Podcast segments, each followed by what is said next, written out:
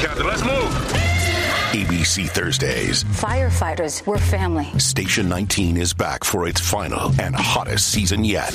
The subject has explosive chemicals. With fiery romances. You're the love of my life. And Andy is finally in charge. I'm going to be the best damn captain the station has ever seen. Station 19. All new Thursdays, 10, 9 central on ABC and stream on Hulu. You're tuning into Black and White Sports on YouTube. The no holds barred truth on sports. The main event starts now. I'm back. Rodrance for a Black and White Live. If you are new to this channel, make sure you hit that subscribe button.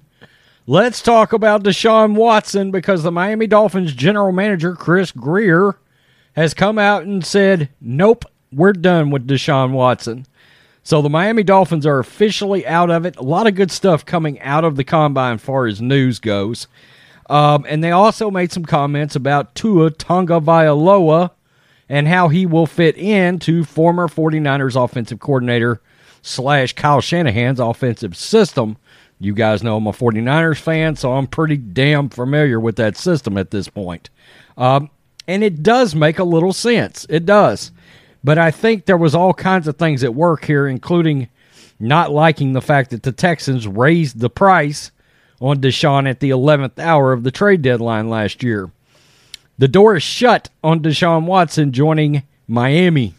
Miami Dolphins general manager Chris Grier said Wednesday that the door is shut on Deshaun, putting an end to the year long connection between the team and a potential trade for Houston Texans quarterback Deshaun Watson. This is the latest definitive signal that the Dolphins are fully committed to Tua Tagovailoa as their starting quarterback in 2022, something new head coach Mike McDaniel also made clear in recent weeks. Quote, Mike and the staff have come in to do a lot of work, studied a lot of Tua, and they feel good about his development upside, what he can be, and then fit in the offense. Grier told reporters at the scouting combine, I think we're good with Tua.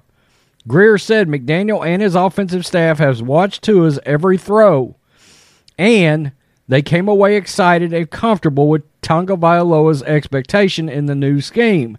Headed into year three, Grier made it clear Tagovailoa will have work to do, but he has the full support of the Dolphins regime now. That tells you that's a shot at Brian Flores. The Dolphins didn't definitively shut down Rumley's, connecting them as the front runners for Watson throughout the 2021 season, and the team's offseason suffered with the Dolphins starting one and seven. By the way, when the trade deadline passed, they went on an amazing winning streak. After the trade deadline, with Watson still a Texan, Grier confirmed the t- team did look into trading for the Pro Bowl quarterback who didn't play last year amid a trade request and 22 allegations of misconduct that are currently subject of le- civil lawsuits, a police investigation, and NFL probe. You mean that Roger Goodell's actually looking into this now? Tagovailoa then led the Dolphins to win wins in eight of their final nine games, though they still missed the playoffs. Tua met with the new offensive staff, Frank Smith, and quarterbacks coach Darrell Bevell. So that's it. That's it. Um, the Dolphins are officially done with Deshaun Watson. I'll continue to say, watch for Philadelphia. Now watch for Denver to get involved. There's been rumors of the Vikings and the Bucs out there. I don't know how that would work out with Kirk Cousins being on the roster. Considering all the personal baggage and bullshit that Deshaun Watson brings, there's no way in hell I would get rid of Kirk Cousins for Deshaun Watson. From a purely quarterback standpoint, sure. Yeah, on my on my quarterback ranks list I put out every year, I've got Deshaun ahead of Kirk Cousins. But I certainly don't in character, and I left Deshaun off my list last year. Uh, he'll be off my list this year. You know, that's just the way it is. Until something comes across uh, in regards to these lawsuits and this investigation, I'm just not doing it. Character is a thing for a franchise NFL quarterback. Now, I do think Tua fits in very nicely in this Kyle Shanahan kind of offense. It requires accuracy, and Tua is extremely accurate. It doesn't call for a massive arm in that offense. It doesn't. It doesn't. He's more accurate, and that's saying a lot. I think he's more accurate than Jimmy Garoppolo. Okay, so yes, Tua can run that offense just fine. I keep trying to remember, uh, remind people of something with Tua. When Tua came into the league, we were going through the pandemic thing. There were no in person rookie mini camps, no in person mini camps, no in person training camp, and they got rid of the preseason.